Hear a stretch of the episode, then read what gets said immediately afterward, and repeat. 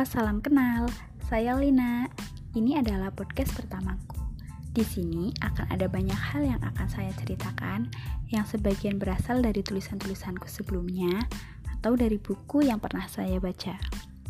Isinya nggak serius-serius banget, tapi nggak main-main. Semoga kalian nggak bosen ya dengerin suara saya yang mungkin akan curhat, cerewet, dan ngeluh yang mungkin jadi perantara isi hati kalian. Dan semoga kalian yang mendengarkan bisa mendapatkan manfaat dan kebaikan. Jika kalian penasaran dengan tulisan saya selanjutnya, kalian bisa DM saya lewat media sosial @linat.h. Terima kasih sudah mendengarkan. Sampai jumpa di podcast selanjutnya, insya Allah.